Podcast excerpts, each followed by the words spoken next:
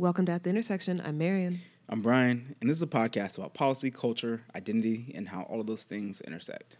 Yeah, and today we are talking about affirmative action and um, the Harvard admissions uh, litigation case that is allegedly not about affirmative action, but is very clearly about affirmative action. I'm actually I'm actually surprised we haven't talked about affirmative action exclusively. Like I had to look Yeah. back on our past episodes. Like, are, you, are we sure we We've done mentioned it, yeah. but yeah, we're going to talk about that. And We're also going to talk about um, the model minority myth, which is a big part of this whole conversation and how it impacts um, Asian American community, how it impacts non-Asian people of color in America, and yeah, I'm really excited for this conversation. Yep. So stick around.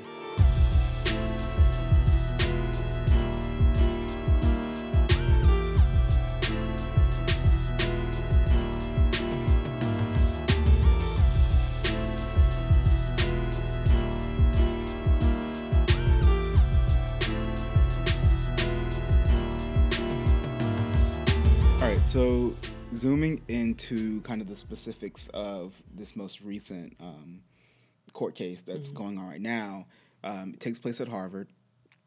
Um, the complaint is that um, there's a group of Asian American students um, who are represented by um, Adam Atara, um, who is like this guy who um, it's not i think what's important to remember about this is like it's not like a natural like some people were like hey i think i might have been discriminated against. Like this guy that's his job is to go around and to kind of find these cases and to pursue Right. um, anti-affirmative action policy so he got together this group of students um, decided that they had grounds for a lawsuit um, and essentially the suit alleges that um, Asian American students were discriminated against at Harvard, um, and specifically that the university held Asian American students to a higher level um, or a higher standard than other students in their admission process. Um, so, so like this is not his first case. Um, it's not the first case by this group, um, but they're kind of seeing this as an opportunity. And I think it's also important to note like the changing dynamics of the Supreme Court. Um, this case is it started trial on Monday, um, so Monday the fifteenth. Um, we're recording this on Wednesday, so if there's any developing facts after that, like This is they will be late breaking facts. um, but so like it's not it's it's still at federal court in Boston, um, but it's believed that it'll reach the Supreme Court. Right. Um, I don't even want to talk about this, the U.S. Supreme Court and all that. But we'll just say that the way it is right now, they will definitely do everything they can to make affirmative action illegal, probably, Right. like as much as they can do. Right. And their conception of affirmative action is basically anything that helps underqualified, as they put it, black and brown. quotes. Yeah, air quotes around it. Uh, underqualified black and dark brown people in any sort of elite places. Yeah. Um, and elite would mean, you know, like universities, and that can mean, you know, like white collar jobs, and basically anywhere that is a majority white um, field. That's where affirmative action is allegedly a problem. And that also comes up in um, Adam Watara's whole argument. Like he is not he is not exclusively arguing that Asian American students are being discriminated against to the benefit of white students. He is saying that they're being discriminated against to the benefit of other darker people of color who should not be getting any sort of benefit. Right. So yeah, I think there are some specific things that he said that like he's like that um, Asian Americans do quote dramatically and shockingly worse than both African Americans and Latinos in the personal ratings on Harvard's admissions like algorithm, and so things like that like they're specifically targeting other people of color and saying like these people are the problem and we need to get rid of anything that is you know like helping them out. Right. And I, I think I think it's fair to say that this is a bit of a, a sti- slight departure of kind of previous um, anti-affirmative action arguments. So, I mean, I think all the ones before, like really popular culture, there were tons and tons and tons of anti-affirmative action arguments against um, that came up against the president. Um, and by the president, I mean Barack Obama. Right. Um, Our once and forever president Barack Obama. you know, which were obviously like just steeped in racism, but the idea being that um, you know how do you explain that this black man is you know editor of the Harvard Law Review? How do you explain that he has a degree from um, this university or his wife has degrees from Princeton and all these different places, and you explain them by um, you know by affirmative action taking the place of white folk, um, Right. and so like that's kind of been and even we can we'll talk about it later in the zoom out, but like it's been other places than just education, but um that's kind of been the argument so far. So this kind of like minority on minority affirmative action discrimination is new, and I think that you know obviously it's intentional and strategic by taking they're trying to take whiteness out of it and say, well, you know, it doesn't have anything to do with I'm not being racist. Right. It's about facts. Right. But that's where we'll talk about kind of model minority and Right. this whole idea of whiteness and what it actually is. And all the implicit assumption in all of these arguments against affirmative action is that there is no way that black people in particular could be qualified for something. They have to like they are innately or we are innately inferior. And so if we make it to an elite place it's because we were given a break that we shouldn't have been given. Right. Um, like we're just not supposed to be in these spaces. Right.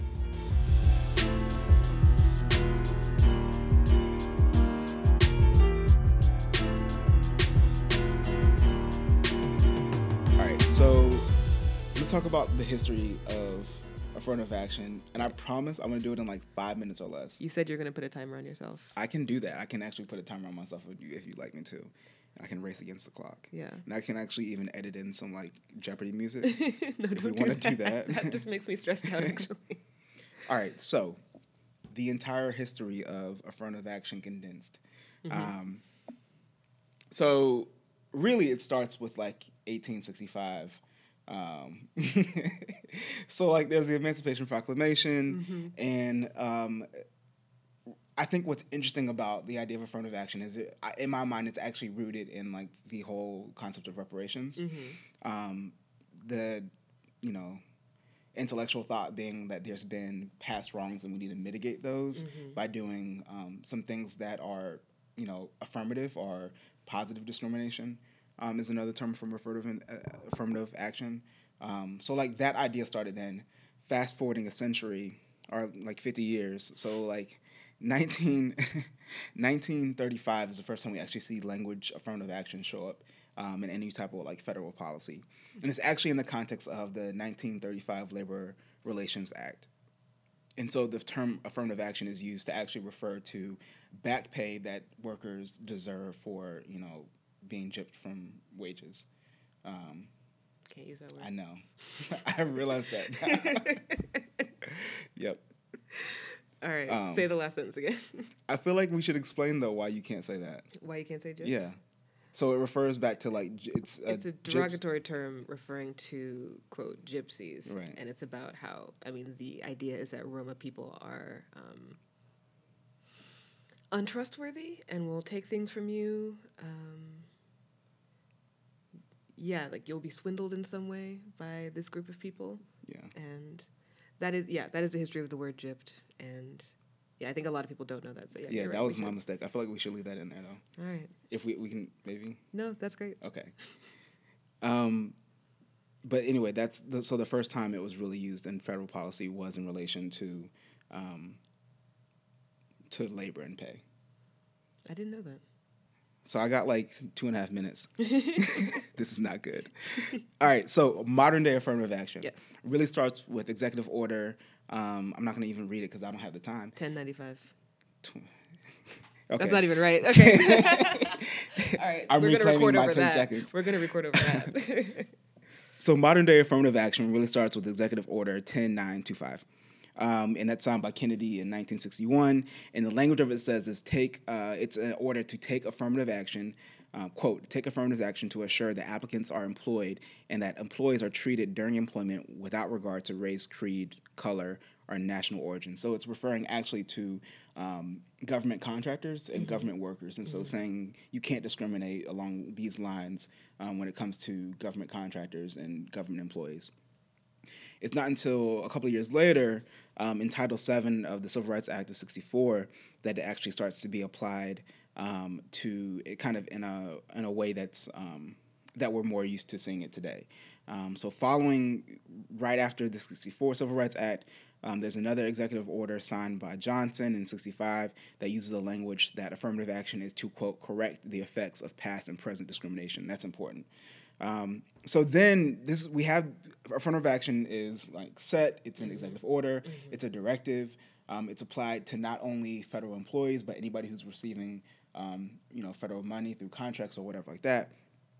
And so then um, we the other important it's in the Civil Rights Act as well. So it's it's law as well as executive. It's it's everywhere. It's it's in the like civics lesson. It's in the executive branch and it's in legislative branch. So the next place is the courts. Mm-hmm. Um, and uh, the first place we really see it is Griggs versus Duke Power Company, um, which is one of the, like the biggest affirmative first affirmative action cases. What happens is that uh, Duke Power Company has this requirement that anybody have, have, at a certain job, in order to be hired, you have to have a high school diploma, and you have to pass an IQ test. So, the plaintiffs argue that um, this policy is discriminatory towards African Americans, and it has the effect that it results in less African Americans being um, hired for those positions. The argument is that there are white people who are in those jobs who have not fulfilled those requirements, mm. um, and that the white people in those jobs who um, have not fulfilled those requirements are no less underqualified, are no less qualified than the white people who have fulfilled those. Right. Um, so it's being used like at discretion and it's resulting in disc- uh, discriminating from African Americans. Long story short, um, the courts ruled that it is in violation with Title VII, um, and so it's a big win for, for affirmative action. Right. Fast forward to 1978, um, UCal versus Bakke, which is um, when this guy did not get into UC Davis School of Medicine. He was upset. Um, And so he sued, saying that the school's affirmative action policy was um, discriminatory towards him because he's white. Um, so what ends up happening? This is kind of a turning point in affirmative action. It was ruled that um, quotas are illegal, so you can't set a set number and say we're going to have this many black people, this many brown people, this many whatever. Um, so quotas are illegal, but um, there is a compelling interest, and it uses the words, quote, compelling interest to pursue diversity in higher ed, and that race can be a factor um, in admissions. Mm-hmm. Um, but not a determining factor. Yeah, not a determining factor. The other thing that's important is that it's it actually says that affirmative action is to be used to increase diversity because there's value in that, mm-hmm. but it's not to be used to address past discrimination. So it's no longer reparations. Right. It's no longer reparations, but there's value in um, diversity. And that's really, won't get into it, but that's really led through the military. The mm-hmm. military kind of makes that argument um, earlier on. And I'm not gonna like I don't know military history like that, but I know that the military integrated before you know other parts of society did. And part of their argument was that our units actually work better when they're when people work with other people. Like it creates better units or whatever. So interesting. Yeah. Um, we're better at killing other brown nations when our I was brown gonna people. say, yeah, like, so. I don't feel great about the fact that they're like, yeah, these kind of um, dispendable or like expendable people. like, we need we need as many expendable people as possible. So let's just like, yeah, integrate real quick so we can. Yeah. anyway, the military is kind of a bedground of a couple of interesting like civil rights type of stuff. Yeah. Um, also, I think there's also a thing about like class in the military eliminates a bit of that. Um, that is something that my friend Marcus, who's in the armed services, like was talking about. That um, until, basically until like the second Bush presidency, that you mostly saw just low income mm. people of color. Like you saw a lot of them in the armed services, and then suddenly after 9-11, being in the armed services was a heroic thing, and so you got, started to see a lot more yeah. uh, white people and a lot more people from middle and high incomes coming into the. But yeah, that's for another episode. Yeah. So, fast forwarding thirty years, mm-hmm. um, well, like twenty five years, whatever. Numbers. That's not what this is about. 2003, um, Grutter versus Bollinger um, is kind of the next big case. It's University of Michigan's law school, um, and the case finds that the race conscious admissions process that they had um, was not quotas. Um, it was argued that they were imposing quotas, um, but it just because it considered race as a factor amongst other factors, it was okay. So that was affirmative action was upheld and further defined. And then coming like to modern day, um, we got Abigail Fisher versus University of Texas, better Becky known as Becky with the Becky with the bad grades. so as many like this case went to the Supreme Court twice. yeah.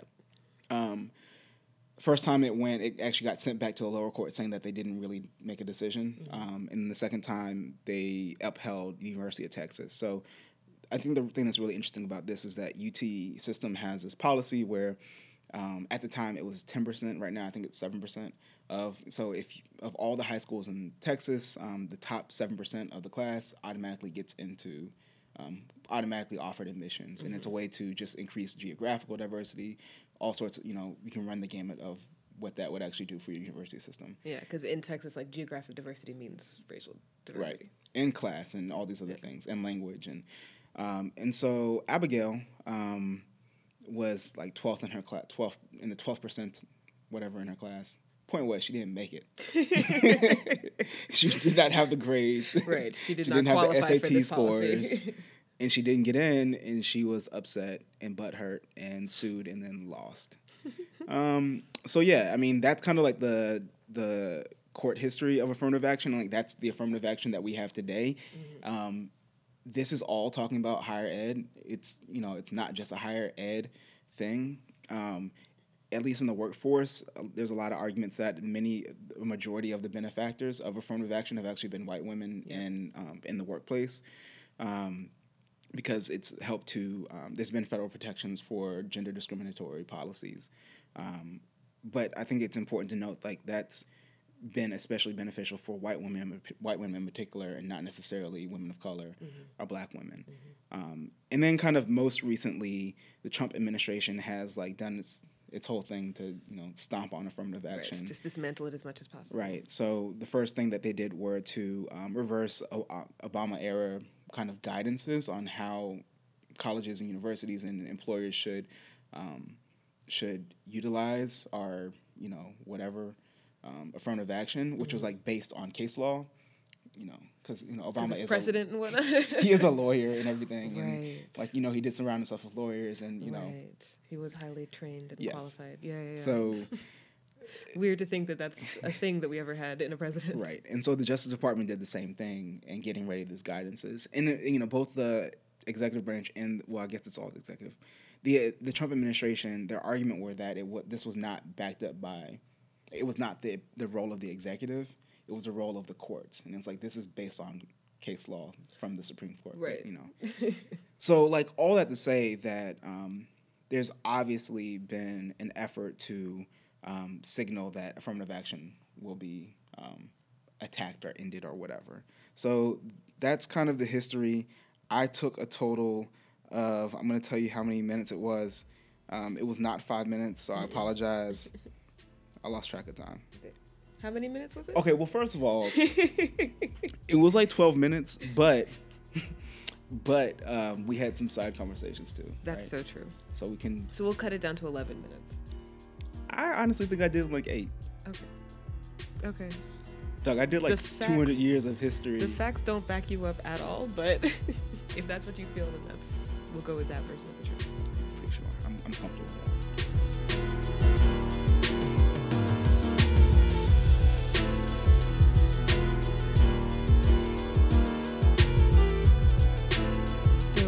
want to zoom out a little bit and talk about the cultural context that all of this is happening in, um, especially with regards to um, the Asian American and Pacific Islander community.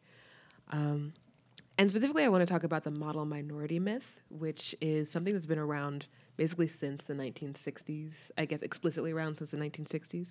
And it's the cultural expectation that is placed on all Asian Americans as a group um, that each member of the community is smart, and specifically smart at STEM, like smart at math, science, technology, that sort of thing, um, wealthy, hardworking, self reliant, um, better at living the American dream, obedient, uncomplaining, docile, submissive, um, and spiritually enlightened.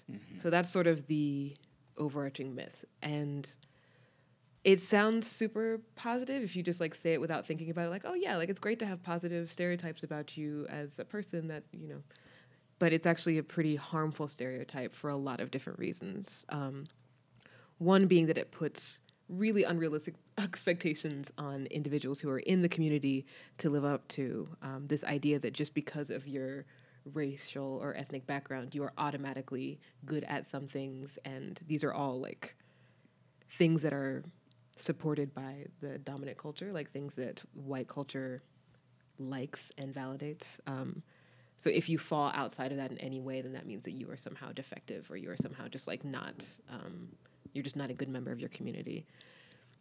It also it masks a lot of disparities within the Asian and Pacific Islander community. Um, there's some like if you disaggregate data just about that community, you'll see that there are a lot of things going like there are really high poverty rates in some Asian communities, like especially the Burmese community, the Hmong community, and the Bhutanese community who are living in America. Like you have much higher poverty rates in those communities than in like Japanese and Chinese American communities. But if you just sort of lump all of the data together, then it looks like the Asian American community is doing great and don't need any sort of support, don't need any sort of outreach. Um, also, like one another example would be the wage gap that we t- you talk about the wage gap and break it down by race, um, and Asian American women as a group are doing relatively well. I think it's something like eighty one cents to the white man's dollar, but if you break that down, um, you see that Chinese and Indian women are typically paid more than white non Hispanic men, but you see uh, Filipina, Vietnamese, and Korean women who are facing much bigger wage gaps than the rest of the Asian community. But again, if you just sort of glom everybody together into one subcategory, then you think, oh, well, Asian Americans are doing great. There's no poverty there. There's nothing like racism can't possibly exist because this is one racial group that's doing great. Um, so there's that harmful aspect, the fact that it privileges more visible and wealthier demographics and basically hides less financially successful demographics. Um, so there's that. There's also the fact that, um, yeah, like I said earlier, uh, I alluded earlier to the idea that living up to those expectations can be really harmful. And so I talked to one of my friends from college, um, Joyce, who said that she uh, wanted to run so fast from that expectation and from that stereotype that she, you know, like she wanted to rebel and push against it, and she ran straight into another stereotype that she was not aware of until she was older, um, called the hair streak Asian. And this is something that you see a lot in pop culture. Um, it is portraying Asian women who are, like, in order to code Asian women as rebellious and, quote, not your typical Asian girl. Um, movies will put a bright streak of color in her hair and it's almost always blue purple or pink. And that is something that yeah you're like this is a she's like cool and rebellious and like maybe into punk rock and she's not a typical like submissive shy asian girl. Um, and so that's just another like they're just the idea that there's one way that asian women can be and if they're not that then they're one other thing. Like that's another just sort of really harmful um, myth and stereotype. And so it can cause a lot of just like personal stress and just the same as like racism can impact anyone. Like it just, it, you internalize it and um, it's just really upsetting. I think, um, yeah, I think also it's interesting thinking about like assimilation and what's required to assimilate mm-hmm. um, and how closely that's tied with capitalism. Um, and then like how it just brings into question of like what is whiteness um, and what does it mean to be white? And so, like, I don't know, I automatically think of like the Baldwin quote on um, talking about people who think themselves to be white and mm-hmm. what that actually means, um, which I think speaks to one thing's like one claiming whiteness as like not an actual, it is an idea that can be applied. Um, in certain circumstances and to certain people in order to kind of advance or to support um, an explanation or support a phenomenon or to advance a certain because mm-hmm. um, more so than it is an actual like ethnicity. Um, and so thinking about like thinking about the, the the Harvard case, but also thinking about like the model minority myth and like what it takes to have whiteness granted onto you. Mm-hmm. Um, and then like like I said, pulling it back to like capitalism, like how how we define the American dream and um, what does it mean like you know, if you are, um, if you're not able to achieve that financial whatever you're supposed to aspire to, like, can you can you still have your whiteness, and what does it mean Right. that you can't have your whiteness? Right. Um, and yeah, And push come to shove, like whiteness is not going to protect you. Like if you don't have it, like white people can be very clear. Like that sort of white person can be very clear about like, oh well, you can do everything that you want to try to be as white as you can, but if I have to, I will push you out of here. Like this is this is supposed to be my space. Yeah. But I also think like, you know, and we talked about this earlier that just the idea of pitting brown people against each other for Yeah. the sake of eliminating affirmative action is um I mean it's a conquer and divide technique that we've seen so many times before. Yes. Um I mean especially it makes me think a lot about just like how um how Mexican like Mexican immigrants, Mexican Americans, um, and I won't even call them immigrant like me- people who were actually Mexicans and living in Mexico before the U.S. like you know stole Mexico. Right.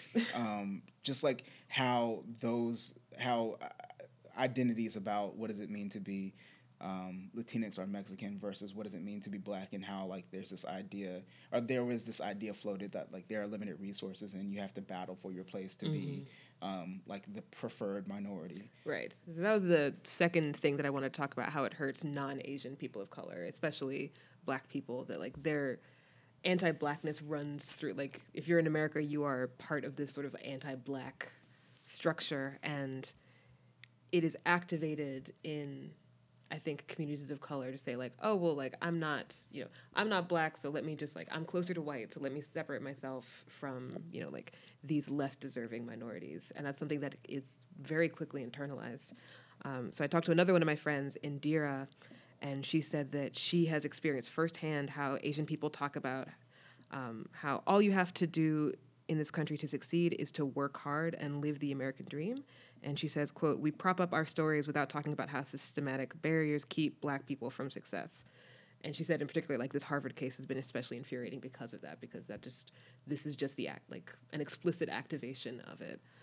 Um, I honestly think that it's also something that African immigrants internalize a lot, and this is something that we talked about in our earlier episode about the diaspora, but like African immigrants who come to America, like they're like, especially Niger like West African immigrants tend to come in from more high income backgrounds, and so they tend to be either middle or uh, upper class, and so like do not experience discrimination in the same way as African Americans who were born here, who are descended from slaves, and can internalize anti-blackness in a really harmful way and say like, oh well, no, like I came here and achieved, so anybody can come here and achieve, completely ignoring the fact that the entire system is in place to keep black people from achieving. And I think, I mean, even I think it's actually it's interesting to talk about like affirmative action as like a legal history, and then to talk about this idea of um, of like it, it, it, Clarence Thomas. Clarence Thomas is a justice who has consistently dissented on uh, on decisions that have upheld affirmative action. I think there's two reasons. Um, one, you know, there are plenty and plenty of black people, plenty of plenty of African Americans who. I mean, it's like it's not a it's not a surprise. Like there are lots of socially conservative black people, and the idea. and This is not true of everybody. Like there's diversity for there's diversity of thought of ideology for multiple reasons, but a theme um, that does persist is that um, there's safety in proximity to whiteness, and so with your social conservatism, if that gets you closer to whiteness, then you are you're a bit safer. Yep. Um, People like white conservatives will go nuts over a black conservative saying, "Well, I don't think that racism exists," or "I don't think Right. affirmative action should be a thing." Right. Or even, I mean, even like in a much more practical sense, like, you know, if you're working for a white person, if you're saying, you know, if you're adhering to like the American dream, hard work type of mythology, and that person sees that you're adhering to that, um, the hope is that they won't um, categorize you or place other stereotypes of black people onto you, and they'll see you as the exception. Right. Um, and that's a very real thing that like I'm not faulting people because racism is hard and like Right. surviving in America is hard, but like that is a thing that happens as a result of all this. But like specifically Clarence Thomas, so there's that whole thing running through his veins. Um, but then the other part being that um, kind of a very unique personal kind of self fear slash preservation type of thing going on where um, you know his own career ha- he has to validate his own career to Right. himself and to white people Right. and saying that it, I can't I can't affirm affirmative action because what does that say about me and me being here Right. um, which is also ironic because he took um, the spot of a black man who fought hard for civil rights but that's But you know, whatever. um, so I think I mean yeah, self-loathing is a really toxic, powerful thing. Yeah, and I think I mean I think that I think that it just I don't know I think it just says a lot about like whiteness and um, and violence and like survival and what brown people have and are doing to survive, but then also kind of like how that goes beyond survival, like beyond the immediate, and really just becomes a pathos and um, and how destructive that can be. Yeah. Because this, like, yeah, like you say, like this case, like this Harvard case is not about facts really in any way. It's just about pathos and it's about whiteness and trying to get proximity to whiteness and saying, you know, like, I'm supposed to be here, let me be here. These other people are not supposed to be here, but I'm not like them. So, like, get rid of Yeah. them. I'm trying to be one of y'all. Yeah. I mean, it's, yeah, I'm not, yeah. Think about Bill Cosby. Why What do you the- keep on summoning the spirits of the worst people? Because one of the, I, I have not seen SNL this year, but. this Kenan- whole year, it's, it's October. Like three episodes in. Okay. But there was, I did see a clip from Kenan playing Bill Cosby in jail, yelling Uh-huh. at somebody, you need to get a job. And it was just ironic and hilarious and funny. He said, you need to pull your pants up and get a job from his jail cell. No, it makes sense that Bill Cosby's just going to be surrounded by the people he hates the most in the world. and that feels like poetic justice. but anyway, that's a whole tangent. Yeah.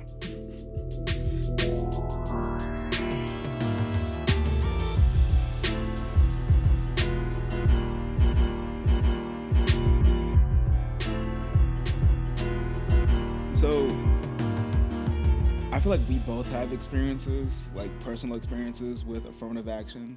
Um, do we want to talk a little bit about that? About my personal experience with affirmative action? Or Yes, with my personal experience with being accused of being an, a That's- I beneficiary? mean, I think that's- that's what you mean. Okay. That's all the yeah. But I, I mean, when I'm talking about affirmative action, I'm not. I, I'm thinking beyond the policy and more like what it means for Black people being in white spaces. And that's something, and we talked about this a little bit. We've talked about this a little bit before, but that's something that since I have been in predominantly white institutions since I was like six years old, like I went to a white flight school from first to 12th grade in Charlotte. Can you define what a white flight school is? Sure. It is a school, like a private or independent school that was founded after a city or state was forced to integrate. And because they're private or independent, they do not have to integrate um, the way public schools have to. And so the school that I went to was founded in 1976, I believe. Uh, almost exactly the same year as um, a court case that forced Mecklenburg County to integrate. I was actually the first black student to go from first to 12th grade. So I was the first black lifer that the school had because we were not supposed to be there at all. Um, and so, You're yeah. messing up the whole thing. I messed up the whole thing, and they were furious. Like there are a lot of students who were really upset with my presence and the presence of the other like total twenty black people at that school. Like my graduating class was 116. We had at most ten black students in my graduating class. Um, so yeah, like all of us were told either we were there because of affirmative action, um, because we weren't qualified to be there, or we were there just for sports because a lot of us did play sports. I was constantly mistaken for a basketball player. I guess I am tall and I'm also black, but I was not. I was a tennis player. um, uh, but yeah, like all of us were accused of that throughout our time there, um, and that was also something that followed me to college. Like I went to a predominantly white institution for college and yeah, there's always the accusation that, oh, well, like, you don't need to worry, but like, you're just here because of affirmative action, so of course you don't care about grades. And just like, all right, that's, thank you for all of that because I wouldn't outwardly, you know, like join in on the whole misery poker that happens in a lot of elite institutions where like you have to show that you are working harder than everyone else and you are more overburdened. And like I've never enjoyed doing that. And so the assumption was that I didn't care because I never cared about grades because I would just automatically get a place wherever I wanted because of affirmative action. Um, so that was trash. um, those are my experiences. What are your experiences? Um, I don't know. I mean, because you're not going to have me put all of that out there by myself, right? No, no, no, no. So, you know, my edu- my education, my education experience um, had some similarities and some differences. So, um, you know, I grew up in Charlottesville, which is funny because like now I don't have to explain the social context for that anymore. Yeah, that's now just a sh- shorthand. so you know, I grew up in Charlottesville, Virginia, and um, went to predominantly white schools, uh, K through twelve. I mean, it was a, it was a public school system, um, but one it was predominantly it was very heavily white. Interesting thing being that like the state of Virginia shut down the school system for like two years following um, the Brown decision, and so there's a a wide uh, there's a, a range of different white flight schools that came up. Um, but in Charlottesville, in Albemarle County in particular, like the public schools are because long thing about property taxes and all this, whatever. The University of Virginia public schools are actually really, really good, and so you have a lot of people whose children would otherwise go to private schools going to the public school system. And so what you get as a result of that um, are accusations about you know your family, you know being strategic about you know why you know why you, the question of why are you being here being placed um, and kind of thinking about ways that your family was um, I don't even know what the right adjective is um, maybe like dishonest about like where you lived or mm-hmm. how you got into that school system. So not even like you don't belong here at the school, you don't belong in this school system. Right. Um, so like that whole thing, I went to. I mean, as a result of that, um, you know, I went to an HBCU for undergrad um, for a, you know a wide around a wide a range of reasons, um, which we don't have to get into um, in this episode. But um, so th- that for me gave me some perspective in time. But you know, for grad school, I went to another PWI um, in Boston or in Massachusetts, mm-hmm. uh, which is an interesting place um, in general. And so, I think what was very interesting about that experience is that in my grad program it was just very um, kind of selection biased and like who my classmates were. Mm-hmm the interesting part being that um, there was a huge international program um, that had a larger number of international students. So there was a there was a class thing um, where there might not have been a race thing. There was definitely a class thing, um, and there was definitely like anti-blackness in there, which is always interesting to kind of see anti-blackness play out amongst people of color who are yeah. not always from the United States, and yeah. so like, that's a very interesting thing that happened. Um, but like more specifically, like there were instances like you know had the cops called on me for being in the library, um, things like that, that were not as direct as like fifth graders were to you about, but we're definitely like you don't belong in this space. So why are you here? Why are you invading our space? I would say getting the cops called on you is pretty direct. Yeah, I mean, especially in the library. I'm like, I like, don't want to be. yes, I'm fooling everyone by getting to read books. Like, yeah. So, you know, things like that. I think. Um, I, I, I guess I don't and it doesn't mean it didn't happen, but at no point do I think I really had to. I, I didn't feel like I made the argument that I didn't belong there academically, mm-hmm. um, especially in high school, because I was smarter than all of my classmates. Yeah, I say that like, I mean, like there were people who were definitely better students than me. Sure, but I think I helped myself intellectually, and I think that people didn't want to poke me. Also, I was physically bigger than everybody else too. So I think that there were some protections in that, um, and people not willing to engage with me. I was also very like um, militant. what you? so in high school, I think it was fair to say that there were not all white people, but white people were definitely afraid to um, really challenge me on issues of race because they knew that they weren't prepared for that. And I think like I made intentional efforts to demonstrate that. As, I think as a as a protection tool, like don't come to me with this stuff because I will embarrass you. I think there's also, I mean, there's also the gender of it that Absolutely. people are way more comfortable saying horrible things to women of color For about sure. the fact that they are women of color than they are to men of color, Yeah. especially black men. Yeah, for sure.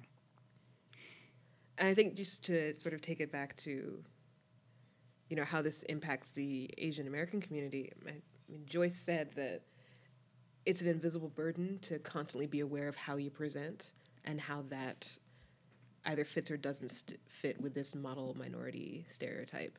And I think that's something that all of us as people of color in America can relate to that there are a lot of stereotypes that people are automatically assigning to us and a lot of ways that white culture is telling us you are not white and it is something that you are constantly thinking about and i think unless you can just sort of be around your people and you know be able to just sort of code switch and be comfortable like it is a constant presence in your mind You know, it's interesting. That makes me think of a conversation I had with a classmate of mine from high school, um, high school and elementary school, and like we had known each other for a long time. Um, and I didn't see like I saw him when we graduated from high school, and then I didn't see him again until I was up at Brandeis, and he was at um, I think he was at BU Law, so one of the law schools up there. oh boy Mm, okay I'm sorry, James. um, he's an attorney now. But anyway, um, we figured out we were in the same city and kind of met up and had drinks. And he was like, you know, um, I didn't realize. One, I didn't realize. Um, it was interesting. It was two things. He did, he said I didn't really realize kind of the racism and issues that you were dealing with as a black person um, at Albemarle High School. And then he said I also didn't realize how I was, um, how it was impacting me as well, in the different ways that like race. I didn't see race as being something that was impacting me.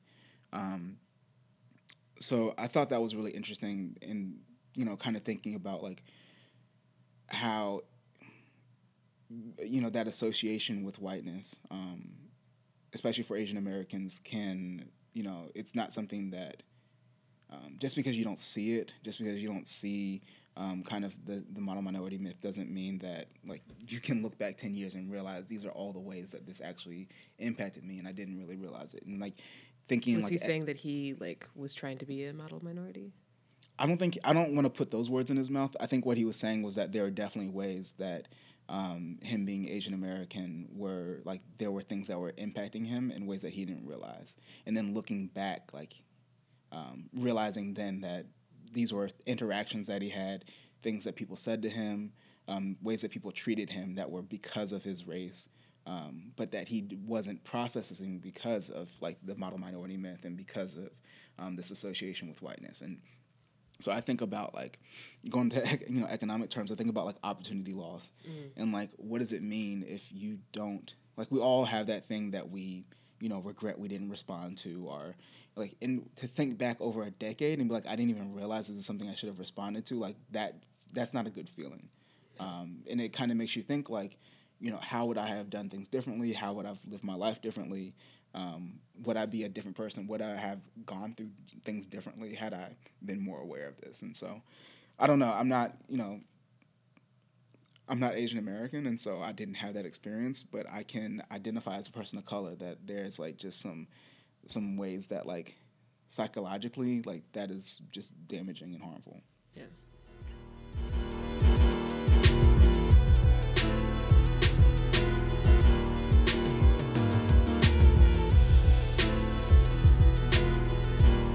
So I think the solutions for this one are interesting.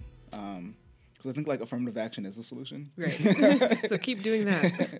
the thing is, I remember somebody saying, you know, like quotas are not, you know, we don't like quotas as a country, but if your goal is to get more people of color or more women or something in a stereotypically white, stereotypically male dominated field, like quotas work for that. Like quotas work to ensure diversity diversity should not be the end goal at all. Like quotas don't do anything to make sure that it's an inclusive place to work or that like you are creating equity in any way or making sure that you are not recreating harmful power dynamics, but like, yeah, affirmative action works and quotas also work. Yeah.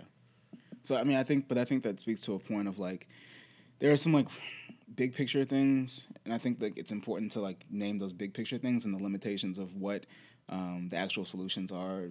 Like so, the limitations of actual affirmative action or the actual quotas. So like big picture, we should everybody should have. This is such a you know cliche, but like equal opportunity. So like mm-hmm. let's eliminate systemic barriers. Um, and you know if you want to know how to eliminate systemic barriers that keep people in certain places then listen to episodes 1 through 16 um, we solved it for you uh, so like all you know i think that that's at the root of this right so if we're if the issue is that there's unequal representation in certain spaces then like there's some systemic barrier pieces there's some um, overt discriminate you know discriminatory pieces which i think is um, both a cultural fix and a you know policy legal fix um, at the same time. I think that there are some specific things. So like, short of that, short of like fixing the culture, short of um, getting rid of the concept of whiteness, which I think are you know things that we should pursue. There's other things. So when we talk about education in particular, um, you know, standardized testing. So eliminating standardized testing. So there's lots of studies that show that um, rather than showing or rather than measuring actual knowledge, mm-hmm. standardized testing is a better indication of a family's of kids' family's wealth, yep.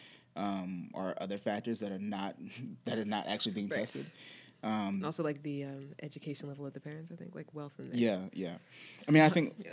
I think like one of the yeah, yeah. So, um, and there's been I think at least on the higher education level, like there's been a s- slight movement to eliminate um, GREs or SITs or whatever.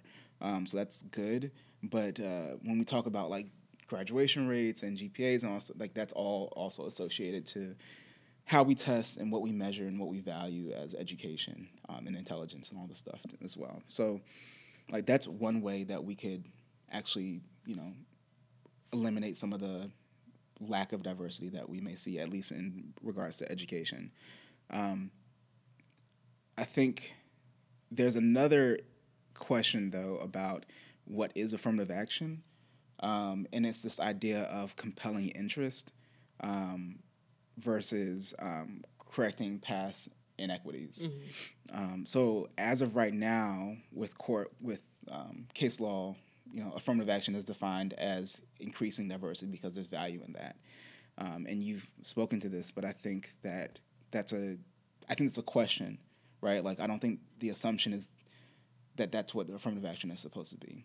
Um, and what does it mean to increase diversity for the sake of everybody, um, while still not, you know, repairing past wrongs? Right. Um, and so to that point, like we still need 40 acres and a mule or whatever the equivalent of that you, you want to make. Right. I mean, based on inflation. inflation, the value of a mule, um, uh, the value of property. so, like, you know, we need reparations because that's the starting place for all these conversations. Like, yeah, yeah, like, re- reparations is yes. a solution here that's appropriate. Especially um, since, yeah, like all of us, like all communities of color who are here, have been harmed explicitly and intentionally. Right. And so, if we keep on pretending that that hasn't happened, then we're not actually going to do anything. Like we're not actually going to change right. anything. You don't put a band-aid on a bleeding artery. Be like, we did it. Fix the and also stop complaining, please. Um, and yeah, I would say another solution is, and this is sort of a nerdier solution, but disaggregate your damn data when you're talking about the Asian American community. Like, don't keep on saying the Asian American community is making this amount of money, or you know, like has this education level, or this level of health insurance. Like there are huge discrepancies within that giant umbrella. And if we don't actually make it visible, then we're just going to keep on not solving it. And so the problems are just going to get worse. And these communities are going to continue to be harmed and continue to be ignored and silenced.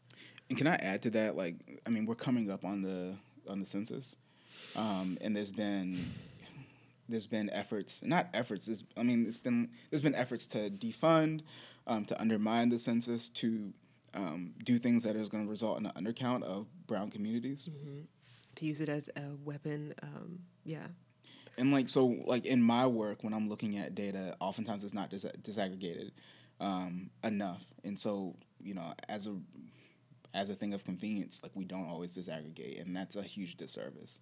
Um, and so, like, we should actually invest public dollars to do that. Yeah.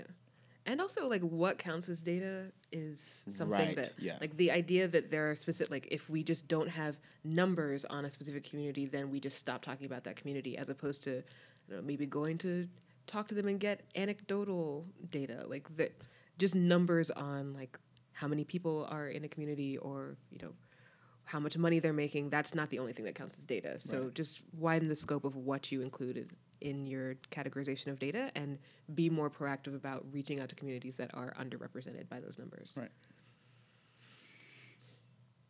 So, um, what are you reading?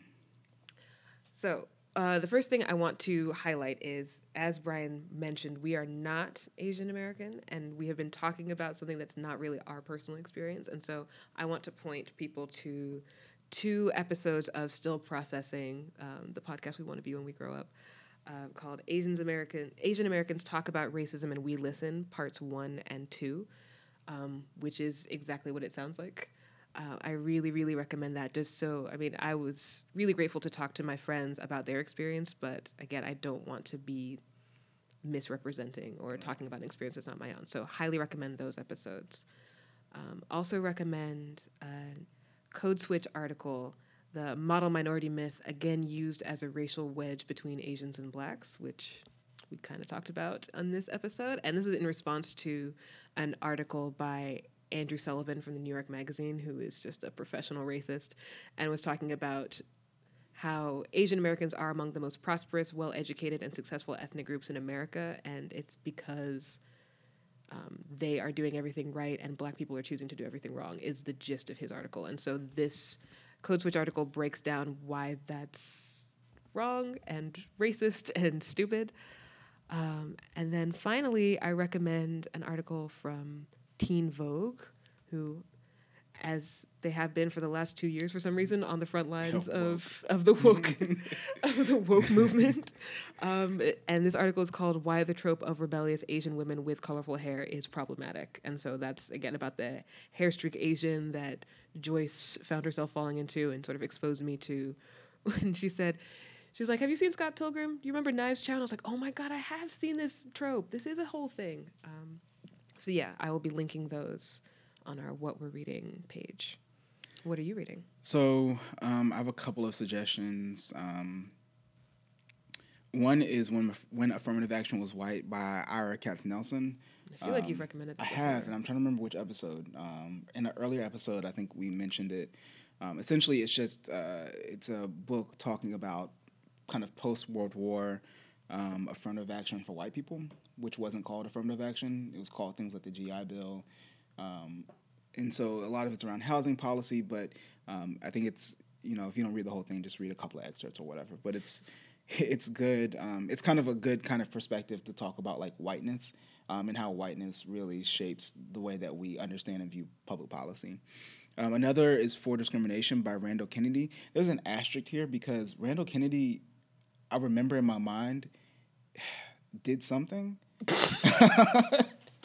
but I I cannot remember. Is this something wrote for discrimination? Is that no, no. He he he said something that was a bit problematic,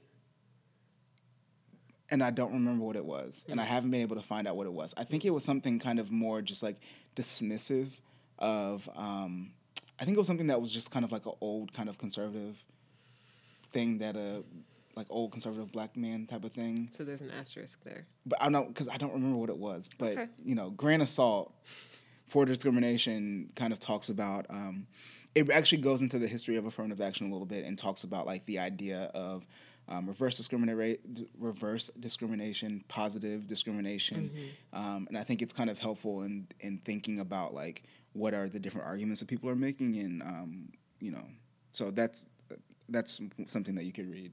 I would actually say read the first two chapters and maybe just put it away after that. um, the only other thing I'll say is um, in thinking about whiteness, I think Ta-Nehisi Coates kind of does a good job in writing about whiteness um, Okay. in Letters to My Son.